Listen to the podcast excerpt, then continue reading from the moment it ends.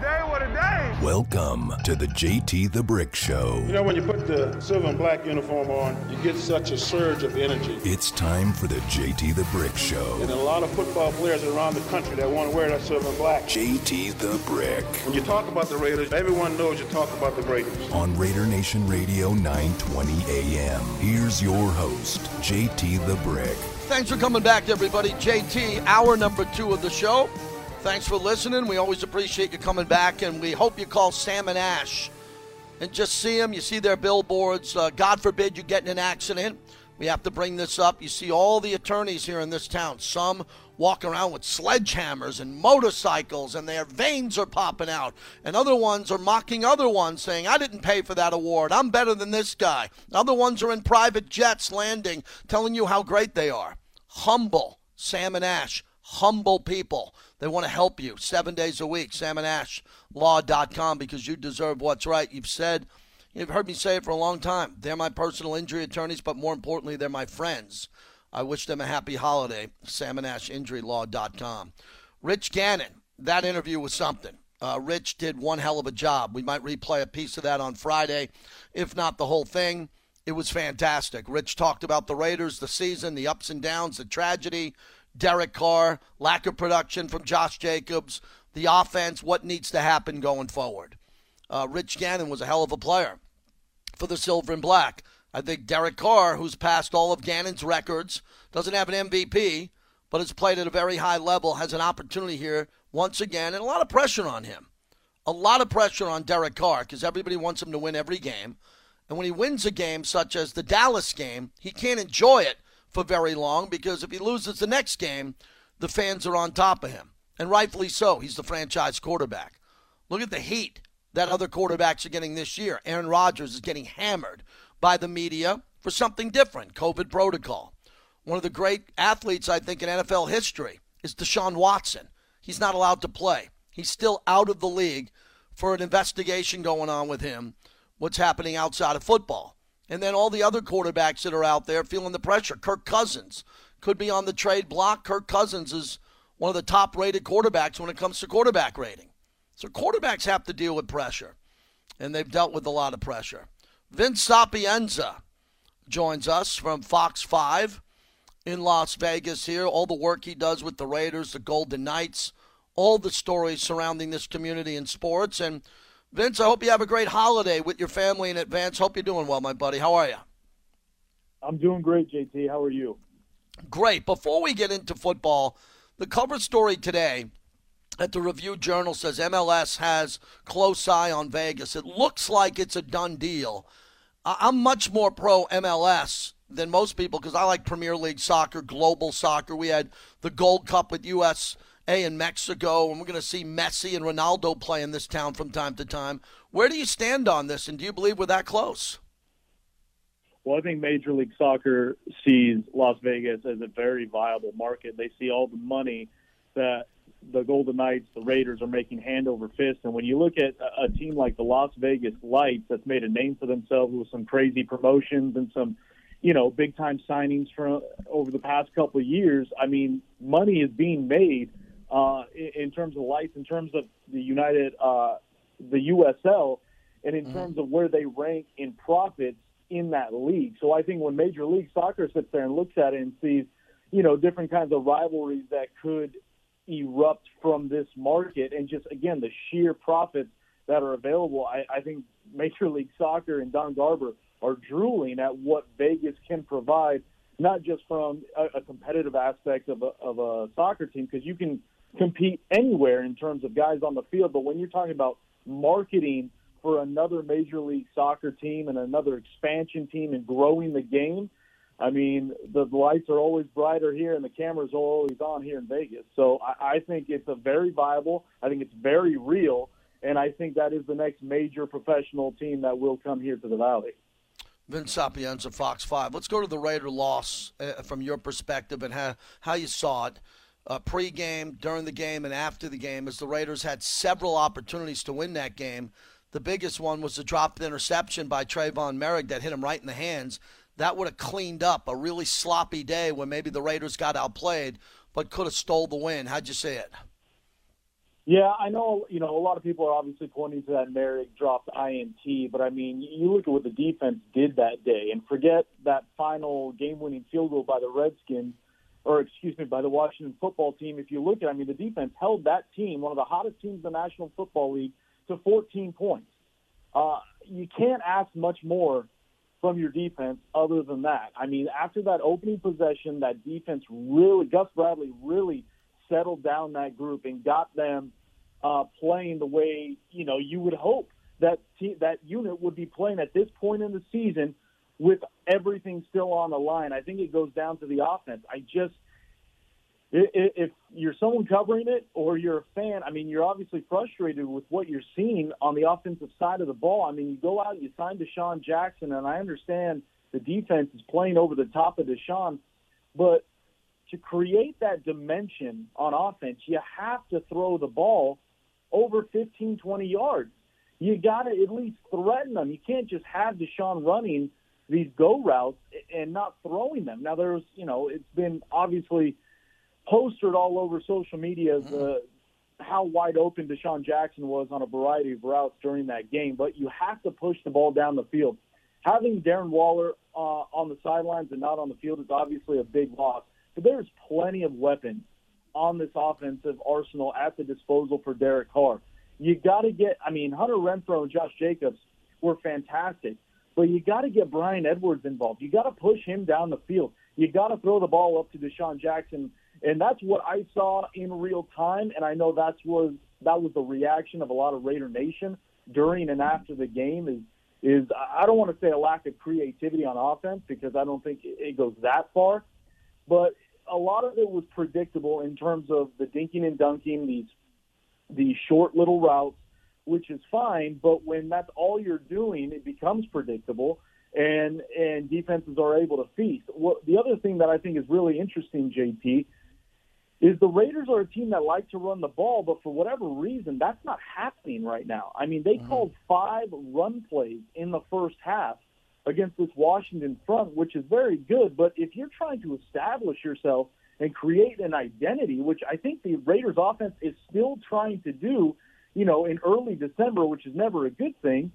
But I mean, Josh Jacobs was getting stronger every time he touched the ball, whether that was on the ground or in the passing game.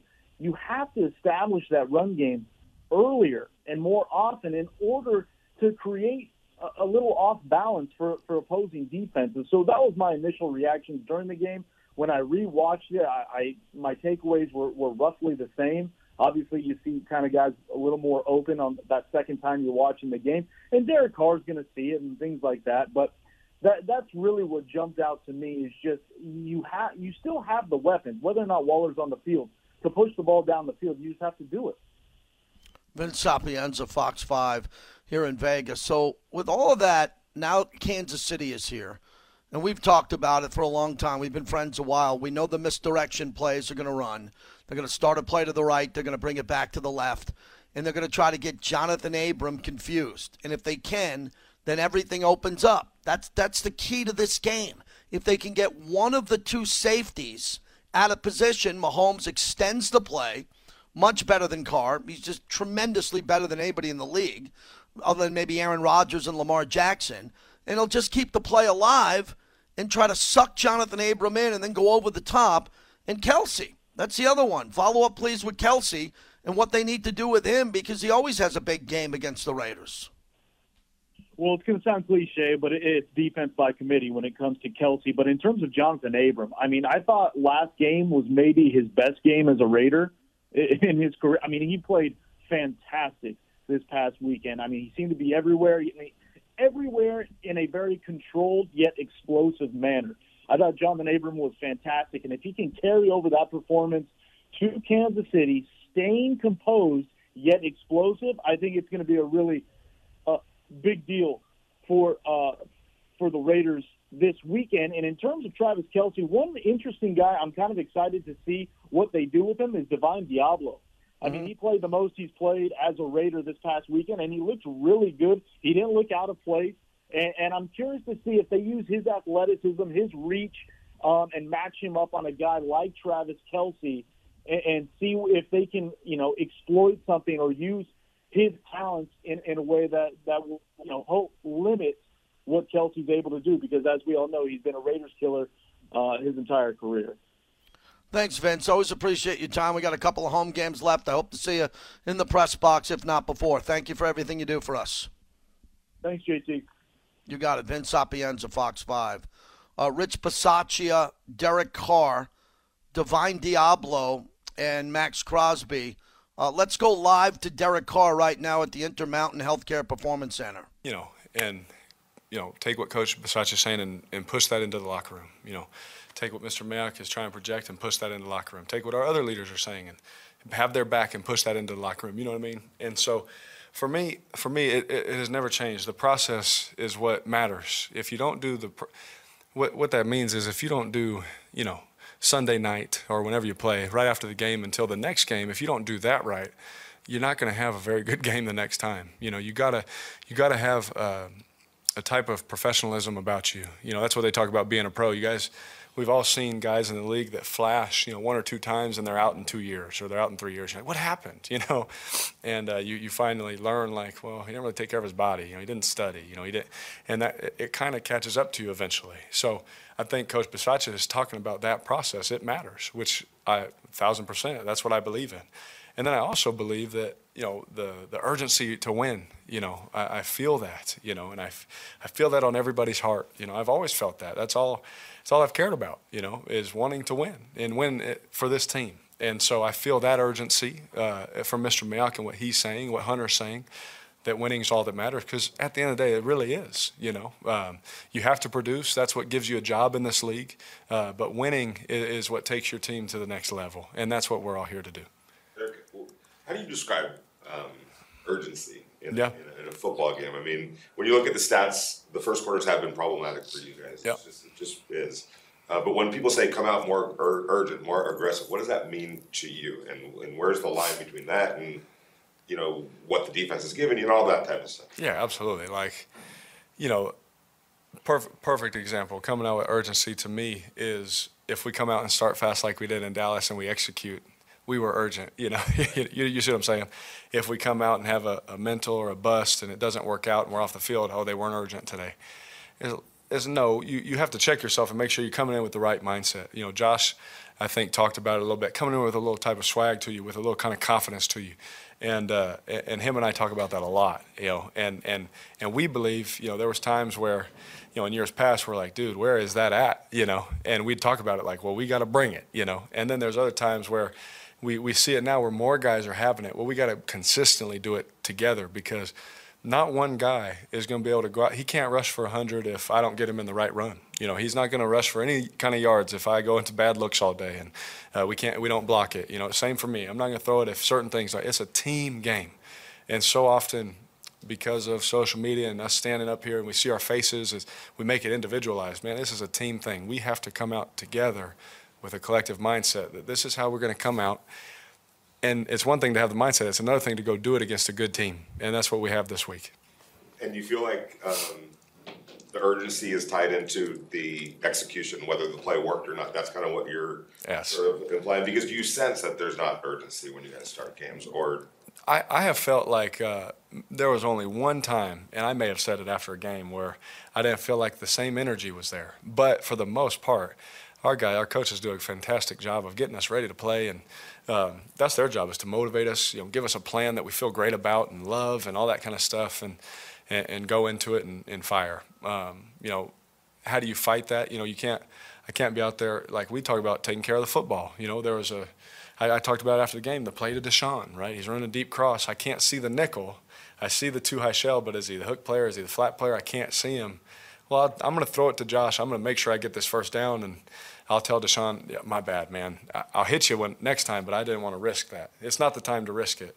End of the game, Zay Jones, I have to throw that ball. You, you know what I'm saying? I, we have to do that. So um, when you talk about, you know, you can use urgency in that or whatever, whatever. You know, there's there's a time and a place, but but also you have to be smart. You know, especially early in games, especially against the team that we're about to play. Uh, you can't be out there just doing stupid things because their offense will go down there and make it seven nothing fast. When you're at the line of scrimmage before the snap, uh, let's say you notice a mismatch or something on your side, and maybe there's a, a chance for a big play down the field. How much freedom do you have, you know, just as a quarterback, to maybe check into something or audible to something? Maybe that wasn't the original call to take a shot, but you see something like how. What's the line with that? Yeah, I mean, we have. That's a big question, you know, because there's a lot of plays that have like alerts already built in where I don't have to, you know. Um, you know, there's. Uh, a lot of teams now with some of our deep threats, they're playing certain coverages, but they're playing them a little different. You know, uh, you know, they're trying to give you the same front side look, but but they're running someone on the backside to go try and pick, hoping you throw it to go pick it off. So it looks good when you stop the clicker, you know, but as soon as that ball's in there, it wouldn't look so good. You, you, that hesitancy there because you have to feel it through the game. How are they? How are they matching certain coverages? How are they matching certain personnel? How are they matching when someone's in there? there, it's so, there's so much that goes into that. So so many te- you can play quarters a lot of different ways. You know, uh, if you do it the old simple basic way, yeah, there's a lot of throws that you'd like to hit, but some teams play it a little bit different when they see a certain receiver in the game, or a certain formation, or a certain play. And so, uh, you know, uh, as coaches and as players, we we have to feel that through the game, but. I always have freedom to try and get us completions and try and move the ball. Um, I'm never, you know, going out there and just going outside the yard that I have. Now, everyone has a yard. Mine is really big, you know, but everyone has a yard, and I try. I don't want to get out of that because then I'm going outside of what my coaches want, and so I'm trying to do everything my coaches want within that, but absolutely have freedom to see stuff and try take shots and a lot of insight on on plays. You know, Ole lets me put plays in and. Uh, and he calls them in the games, and it's awesome, you know. So I, I have some freedom in that, which is cool. That Ole is amazing at letting me do, because because because I see it the same way. And if he doesn't see it that way, he's like, yeah, that's not going in, you know. And it's that simple. All right, that's Derek Carr. Appreciate that. He sounded very upbeat. I mean, that sounds like a quarterback that is the quarterback of an eight and four team or a nine and three team. I mean, he is upbeat. That's good to hear. You know, I listened very intently to that conversation. Derek seems to be upbeat, locked in, optimistic, ready to go. He's you know wasn't like that in the post game. You could tell immediately following the post game you know, it was a tough loss, and Derek has to go to the microphone and explain himself. Here after a couple of days, I like the way Derek Carr sounded. We got a lot for you to react to today, everybody. Uh, we moved Johnny Katz till tomorrow, our entertainment update reporter. Steph McKenzie will join us next, and then we'll try to get a bit of Rich Bisaccia's interview coming up. Uh, we love everything that goes on at Wahoo's Fish Taco. Their location on Eastern's fantastic, two story, the outside deck, all their locations their California Baja cuisine. I love their food and the great service at Wahoo's Fish Taco.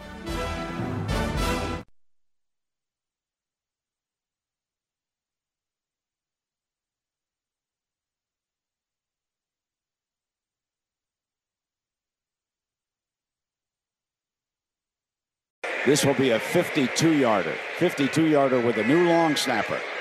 Carson Tinker from Alabama has replaced Trent Sieg, who's on the COVID list. So watch this snap. Good snap. Good hold. On its way by Carlson. Jackpot, baby. Raiders are on the board before the intermission. There's Carlson, who two times this year was the special teams player of the week. JT back with you. Thanks for coming back. Brought to you by Five Iron Golf. Inside Area 15, my Saturday spot could be your nightly spot, daily spot to hit golf balls. Great food, service, a great experience at Five Iron Golf. It's a great experience. When we have Steph McKenzie on from 97 Won the Point, the diehard Raider fan, my favorite all time rock jock. And are you feeling a little uh, desperate now? Your Raiders, your Raiders had it after Dallas and gave it all back to the Washington football team. Oh my God, JT, what a year! Like, and it's always game to game, right? You're always a Raider fan through and through. If you're an Uber Raider fan like myself, but man, that that really hurt. That that was a stinger on Sunday, man. Well, Steph, there's been a lot of games this year that felt that way. The loss at the Giants, the loss at home to the Bears, the Washington football team. Two out of three of those games, those are still two out of three games where the Raiders would have eight wins going into this Kansas City game, and I think everything would be okay. A playoff berth would still be on the horizon. That's not the case anymore. We got to look ahead to Kansas City. That's a game you've been to. That's a team you don't like. That's a rivalry. And Kansas City's won five in a row. Well, and unfortunately, too, even though they've won five in a row, unfortunately for us, will we be able to travel? Will we be able to handle it? Will we take on the pressure? Because it seems like for uh, some reason We're not coming out quick enough. We're not kicking it off. We go from one amazing game to what the hell happened to now we're going to one of our biggest rivals besides the Broncos, in my opinion. And you really got to come out swinging. You just, it scares you a little bit as a fan going into this. But will the Chiefs fall a little bit? Will this be the game that they're inconsistent? Because we haven't seen, I mean, yeah, five games, I'll give it to them, but then they have games like we do as well. Yeah, you, you nailed it, Steph McKenzie. You nailed it. Kansas City has had several average to below average games. The difference is compared to the Raiders is they've won those games. They've won those games that they haven't played well, and Mahomes hasn't had a big game. And, you know, Steph, I think that's the thing that bothers me the most this year about this. The Chargers are good, and they should have a better record. Kansas City's good. They should have a better record. But we know the Raiders. We can pick the games, we can pick the moments where they came up short, where they could have won, and it would have been a different season you know, getting back, I want to stay with Carr. We had Rich Gannon on, as you know, and I Yes. talked to him about playing faster and up tempo. Uh, we hang out off outside the air when we talk about this. We want to see the team play faster on offense with the sense of urgency. Well, and I think it's been weird. Even though Dallas was a great game, right? You don't deny that. That was awesome. It was, Mm-hmm. That was awesome. amazing. And it, we came out fast, and everyone keeps going back to that game. But let's go back, you know, two games. Have we really come out with the speed that we need to always come out with? What has happened? What is going on with miscommunications? Who is not reading somebody? I don't think that there's arguing. I think they work as a team. But Yeah. for some reason, it's almost like they get out there and they're excited and you see a lot of things going on and then someone's in quicksand and you're like, "What wait, what are you doing?" Well, you nailed it. You know, you, you're a super fan. You go to all you go to all these games and you watch them all. That there is confusion where we're trying to figure out why there is confusion. And as we talked about with Rich Gannon, I'll say it again. It was an amazing interview. He just talked about run the play. Just go with what you have, what they practice and what they preach, and it all goes back to that Gruden playbook, which we know is very elaborate.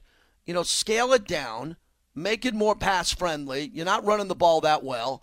And just go with the best plays that work, Steph. That's been my theme this week. Whatever you have, every play that they've run this year, these coaches can look at a thousand times.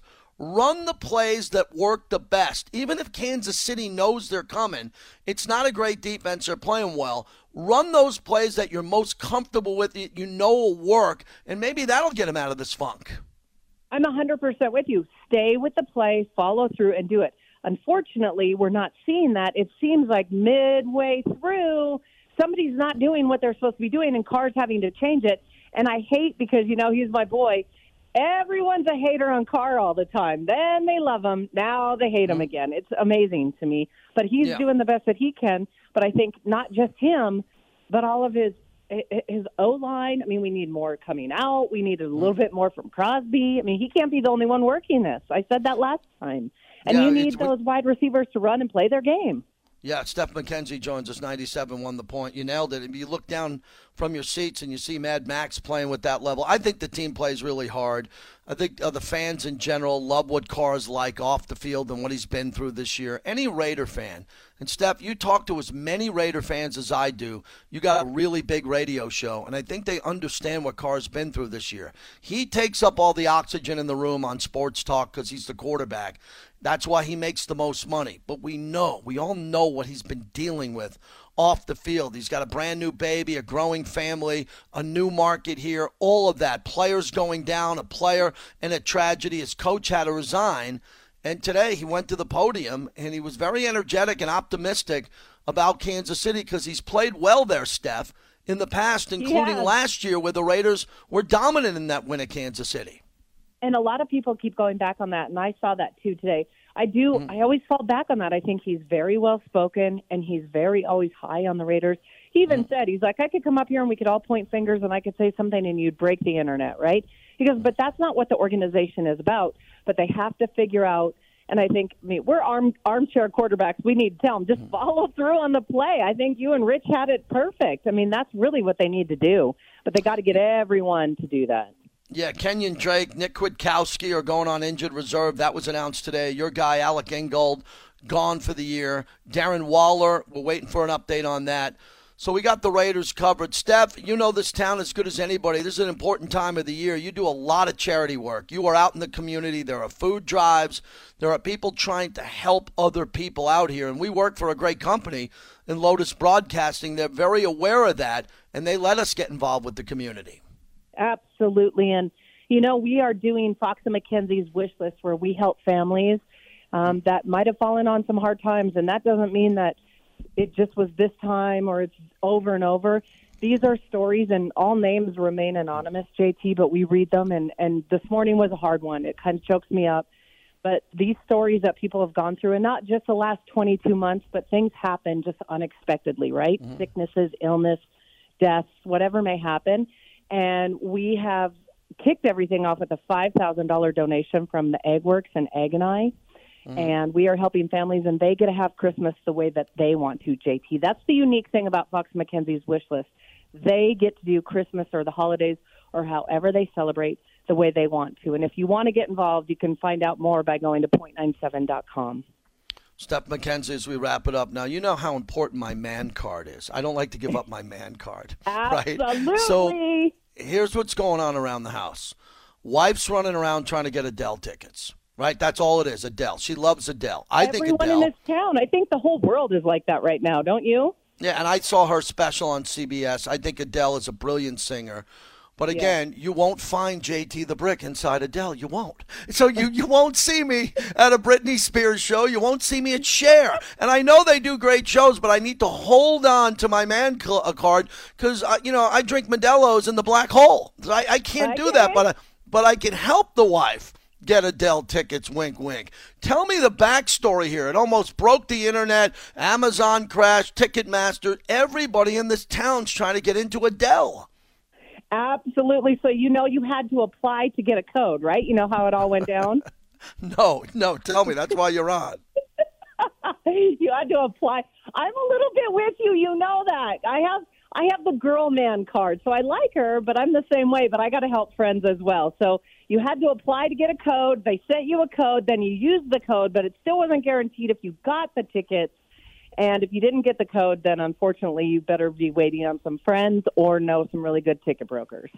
Now I'm going to Journey on Friday night at the yes. theater inside Virgin because I love Journey. Now Steve Perry doesn't want to be in Journey. He had no interest to be in Journey for decades. So Arnel takes over, who they found on YouTube from the Philippines. He does a wonderful job. He is a yes. great front man. He sounds like Journey. The shows are good. People got to get over it. Get over it. If you haven't seen Journey and this band play, they're fantastic. And again, they got a residency over at Virgin Hotels. I know, and that is their opening night was totally amazing, and they keep just going and going. And you know what? If you're upset that it's not Steve Perry, you have to see it. Don't judge until you see it. Close your eyes, and it's all Journey the way that you've loved Journey from the beginning. Now, typically, do you stay away from the strip because? I like to do some holiday shopping, so it's clicking in my head. I like to get my wife something on the strip. A typical shop we go to in one of the casinos here uh, with COVID and some of the issues that are popping up, I want to keep it upbeat. Do you get your Christmas shopping in early, or do you wait to the 24th, 23rd to get it all in? I would love to say that I do it early, but I'm always last minute, Lucy. I try, but then I'm always like, I don't have enough things. And then I'm like, someone told me about this great special or this great deal that's going on, and I have to get in on it. And I do like the fashion show mall, so I like mm. to go mm. down there sometimes. Well, my wife told me there's uh, this Raider employee thing that I get where I can get all the Raider gear I want just on one day. So I might have to get you something here. Are you a sweatshirt? Are you a polo shirt? Uh, something? Is there anything I could uh, look for you? Uh, you're not a jersey. I don't see you wearing a jersey a lot. What do you like? What type of fashion? No, I want the big, big bling in a tank top. Ooh, a bling. So you want a bling tank top or a bling in a tank top? Bling tank yeah, top. I'm a girl. Don't give me options. I'll take two, but if I have one, I'll take big bling in a tank top. All right, uh, we need some mojo here, so we're going to get your final score. Arrowhead. I got to be on the pregame at 8 a.m. from M Resort Spa and Casino. I got a big weekend, so I'll be checking into the M. Wink, wink. I'm excited about the weekend there. Give me the final score. Raiders at Kansas City. Well, before I do that, I just want to let everyone know if you don't know anything about JT doing that pre-show, man, you do a great job and you keep me up. you. Especially, you know, I'm running around with the kids before certain things. So, thank you for all you do because you're doing a great job as well. Thank you. And I know it's been a lot this season, so thank you. But my final prediction, of course, go Raiders. I am very excited about this game. You know, I got everything going on for it. Okay, here it is. You ready? Yep. Raiders 23, Chiefs 20. Wow, that's a low scoring game, but the Chiefs have been held to some low scores this year, and the Raiders uh, getting 20 points. I'll take it. I, I agree with you. I think the Raiders win. The score will be a little bit higher, like 28 26, 29 27. I'm in that range there. Steph, we'll talk to you before Christmas. Thanks for everything you do in town, especially to help so many people out. Oh, JT, thank you for everything you do. And as I always say, have a great weekend and go Raiders. Thank you. Steph McKenzie, you should be listening to her show every morning, along with Clay and his morning tailgate. And then I switch over and I go over to Steph on 97.1 The Point. Fox and McKenzie, they do a great job. Man, this show flew by. That Rich Gannon interview, we got to get that up, and I need your need your help retweeting that. I need two retweets from you today.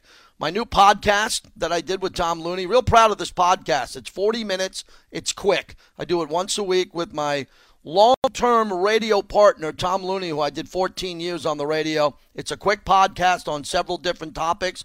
We talked about the Buffalo Bills loss and how it changes the AFC, and how all of J Lo's ex-boyfriends now have to deal with looking at her with Ben Na- uh, Ben Affleck on the Lakers bench. When we come back, we'll play a little bit of that. Oh, you know, Charles Barkley eviscerated Anthony Davis last night on TNT. I'm watching the game, and Ben Affleck is basically making out with J Lo on the Lakers bench in front of LeBron James, and less than a year ago confirmed A Rod, Alex Rodriguez was sitting with J Lo in the same seat. Ben had no problem with it, man. Ben just went there. He's not drinking, at least for now. And he, hung out there and watched his Celtics get beat.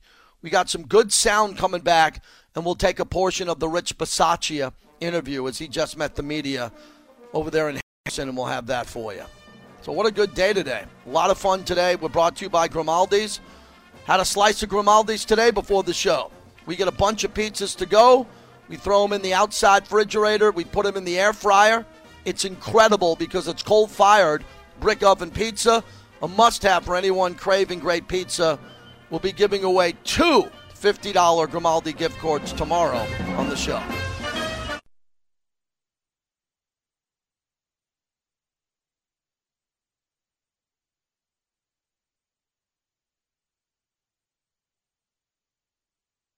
There's a there's a lot of reasons, um, and again, uh, I'd have to pull the film out and you know show it to you and talk about it, but I'm not going to do that. You know, I just we just got to keep our head down, um, come to work, listen to what your coach tells you to do, and do that to the best of your ability. And uh, you know, our coaches are doing a great job um, with everything they've had to go through and deal with, and roles changing and things like that. And they've done an excellent job of pushing us and keeping the details. And we, as a whole, need to listen to what they're saying and do it on game day. That's Derek Carr. I agree with that. That's what I'm sensing. That's the only thing I can bring to the table. Not much more. I'm in the building, and everybody seems to be good. And I've been in the Raider building over the decades where there were coaches on the way out, coaches coming and going, and the team was out of it, and it wasn't good. Uh, this team is stuck together. Their captains are elite captains, very good captains that have this team believing they can win. And they're going to have to pull that off, and they're going to have to show the NFL that they can win a game like this with their back up against the wall. Uh, 41 years ago, John Lennon was shot in front of the Dakota, and Monday Night Football was in progress when Howard Cosell broke the news. Don Smith is on the line, and I don't care what's on the line, Howard. You have got to say what we know in the booth. Yes, we have to say it. Remember, this is just a football game, no matter who wins or loses. An unspeakable tragedy confirmed to us by ABC News in New York City. John Lennon, outside of his apartment building on the west side of New York City, the most famous perhaps of all of the Beatles, shot twice in the back, rushed to Roosevelt Hospital, dead on arrival. That was from Monday Night Football 41 years ago today, and you think about that Howard Cosell soundbite.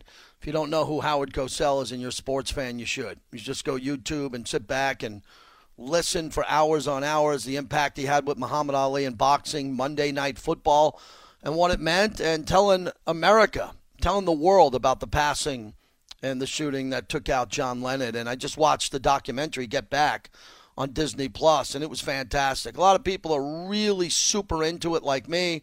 Others like it. Some don't like it. It's long.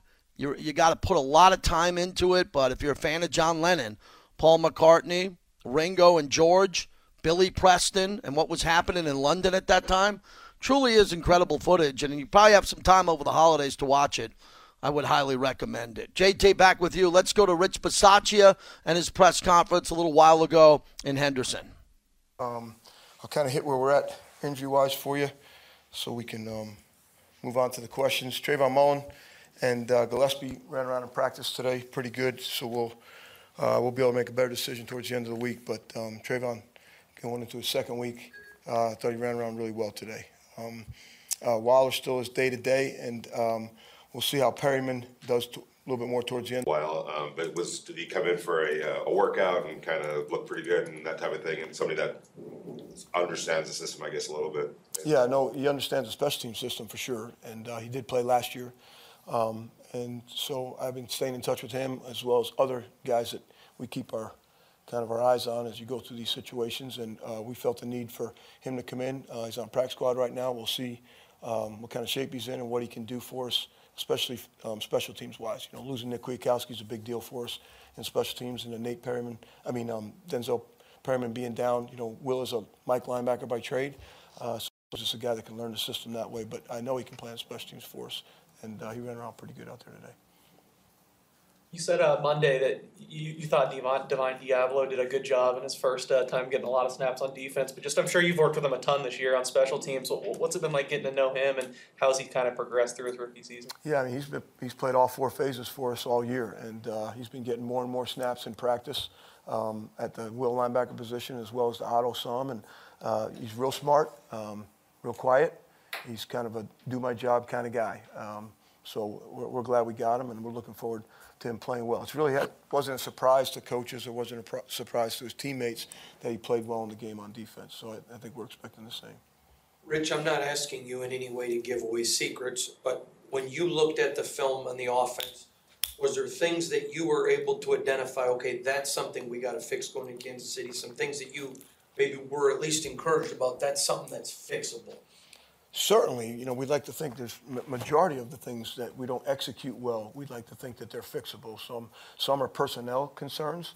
Uh, some are scheme conversations that some things we could do better. Some are situational calls that we may have made in all three phases. You know, don't forget we did give up the fake punt um, to Kansas City the last time, and where we were in the red zone, and what we were playing unsafe, and some of those things. So again, I'd like to think that everything is dissected, either when you win and when you lose, and you'd like to think you can find um, either a solution uh, to the play or a solution to the to the coach. You know, as you go through the tape. Rich, do the injuries that you have um, at linebacker being a little thin there right now? I know you're waiting on some guys later in the week to see if they can go, but does that kind of change how you approach uh, your game plan when it comes to? Yeah, and I think that'll be a great conversation for Gus tomorrow, a question for Gus. But in my conversations with Gus, we, you know, again, we're going to do some things to the, the personnel that we have in order to put the best group on the field to give us an opportunity to play well on defense as well as the other two phases. But I, I'm, I'm confident that Gus and his group will, will come up with a good idea and a good plan to, to use the people that we have. Coach, it might be difficult for you to say just with the amount of time that you spent around him. Just, just for the outs, for outsider looking in, do you believe that Hunter Renfrow has had an underrated season? Would you say? Again, you know the, the ratings and the powerpoints and those things are really done outside of our building. It's it's very easy to see the importance of Hunter Renfrow, um, not only to our offense but to our team. Um, he's a mingler. He's a locker room guy. He's really uh, matured as far as a, uh, a leader in his own way. And, you know, it's, it's, un, it's easy to identify him on the field because uh, the ball seems to find him all the time. And usually the ball finds good players, you know. So I, I, underrated, I, you know, I don't know. I think he's, he's, he's really a special player, special player. Rich, how, how much of a point of emphasis is it going to be to get off to a quick start offensively? Yeah, Paul, great question. You know, I think when, you look at the success we had in Denver and Philly um, and Dallas, you know, we got off to quick starts. And really, the Cincinnati game, defense gave us the ball on the nine yard line, and we come out of there with a field goal. So I think in the games that have either gone down to the wire for us, or certainly the ones that we've had a chance to win at the end, we've started fast. So we've addressed that with the players, we've addressed that with each other. Um, we're always trying to do that. You know, we're, we're, um, we're trying to finish faster if we can. And, and uh, so, again, we, we do things in practice at times. We do things in some of our preparations and pregame to get us a mindset. We'd love to get off the field in the first set on defense, and we'd love to score with our first set on offense. I think when you listen to coach speak, we'd all like to do that, right? That's how we'd like to enter um, every game. Um, when it goes in your favor that way, you feel like you can keep rolling. When it doesn't, well, we've been 14 down and come back and won a game as well this year. So um, either way, we have to keep going. But we'd certainly love to start fast. Rich, you guys are nine and four on the road since coming to Las Vegas compared to five and ten at home. Is there anything to that, or is it coincidence, or what goes into that? Yeah, I don't know. I don't know if I knew the answer to that. I told him today. Obviously, we like playing away, and uh, you know it's not really a good thing because we'd love to be able to defend our house and and uh, make that a, a place people don't want to come play. And but since we've been here, you know, we've had some favor on the road for whatever those reasons are, and maybe it's the routine of um, what Friday looks like. And then we come in on Saturday and we get on a plane and we're together and we're closer. And I, I wish I could tell you and, and, bottle it and, and make it happen at home as well. So, um, but I do hope that we, we can go on the road this week and, and play well again, you know, whatever that routine may be. But it, it is certainly part of our conversations, and we deal with the players on that about the hotel we're staying in, the beds we're sleeping in, and the routine that we have when we're on the, uh, at home compared to when we're on the road. So, all those things, these are great questions just so you guys know, they're all constant conversations within ourselves as well, you know. From a Arrowhead standpoint on special teams, it, you know, they have the swirling winds there. How difficult of a place is it for players to kick, uh, punt and kick, and what do you have to do in terms of their approach going into that game? Yeah, I, I, you know, again, great question. We saw the game the other night. Certainly in Buffalo, the wind is, is an issue, and, and uh, we're always keeping our eye on the weather. We, the thing about the kicking game um, in a windy stadium is it's the same for both teams. You know, people like to say, well, the home team has an advantage. They played in all the time. Well, the wind isn't the same all the time, right? So um, we, did, we had a little bit of breeze out there today. It was actually good for us, and – during the course of the year, even though we know we're playing at home, we like to use the wind um, to do some of the things that we're going to do in the kicking game when we have the ability to use it. So um, it's going to be a factor. We'll just have to adjust and deal with it, um, as I'm sure they are. That's good. All right. Okay. Thanks, guys. All right, there he is, Rich Bisaccia, covering everything from special teams, starting fast, the way the team plays at home compared to on the road. I think Coach Bisaccia, from the day he took over, remember the day he did his first press conference, he walked away from the podium and he had his notes and he was getting his feel. Now I interview him tomorrow for TV. He's always kind. He's always ready to go. Any question is open, and he answers every question here. And he's trying to be transparent as much as he can. He's trying to be transparent as this team's been struggling as of late, and they got to get a win. This is the biggest game that Rich Bisaccia has ever coached in his life. He's a head coach now a very good special teams coordinator, but he's got to win this game, and he's got to coach it desperately like they have to win. I wanted to play this Charles Barkley soundbite before we wrap it up. Lakers won last night over Boston, but Barkley on the pregame and even halftime was going after Anthony Davis hard. Hey, listen, y'all know I think that most reporters are cowards. They want to be friends with these players. And y'all just proved my point again. For the first month of the season, y'all blame everything on Russell Westbrook for the Lakers being putting all them old ass geezers together, and y'all blame Westbrook. Now I hear y'all gonna fire Frank Vogel. Listen, Russ is learning. Frank Vogel is a terrific coach. Putting all them old ass geezers together and just trying to blame other people, it ain't right and it ain't cool. Listen, Anthony Davis, you got to play better. I said on this first night, if the Lakers were going to be any good, it was all going to be on you. Has nothing to do with Russell, had nothing to do with LeBron and the rest of them old ass geezers they put together out there. But now y'all on cross the line because I really like Frank Vogel. And listen, it ain't his fault, but listen, it's in my opinion, I blame Anthony Davis. Anthony Davis, you know I like you as a person, but you ain't you ain't doing what you're supposed to do. You're 27 years old. You're supposed to be in your prime. You're supposed to be one of the five best players in the world, up there with Giannis, Kevin Durant, and those guys. And you ain't holding up your end of the bargain. So now I hear y'all going to fire the coach. That's total BS, man. Now I feel better. That was great by Barkley. If you wonder why Barkley's the number one analyst, highest paid on the big show like that, how many Hall of Famers who doesn't have a ring? Barkley doesn't have a ring. He has gold medal in the Olympics. He just went after Anthony Davis and told the truth. And if you can't do that as an analyst, you shouldn't be an analyst. You should be a celebrity going to games. You shouldn't be getting paid to do that. Charles Barkley is one of the best because he has no filter and he'll say what he means. And then other good breaking news today Tiger Woods is going to play with his young son, Charlie, in the PNC Championship Golf Tournament next week. How cool is this? Considering how awful that car accident was, Tiger said today that he'll play with 12 year old son, Charlie, next week. Although it's been a long and challenging year, I'm very excited to close it out by competing in the PNC Championship with my son, Charlie. I'm playing as a dad, and I couldn't be more excited and proud. The 36 hole event begins December 18th, and it is for major champions and a family member. That's pretty cool. I like seeing that. That's a great story for Tiger Woods. Hope you enjoyed the show today. I really loved the Rich Gannon interview. Steph McKenzie joined us, Vince Sapienza. It's a very good guest today. But Rich moved the needle on his comments. You'll be able to find that here at lvsportsnetwork.com. And the Raiders put it up in podcast form. All the big interviews we get are in podcast form at Raiders.com. Tomorrow, Romo Cop.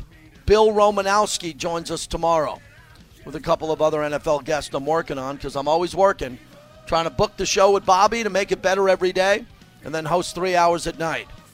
So that's it, everybody. Thanks for listening. Support our proud partners if you could. We'd greatly appreciate it. Have a great day.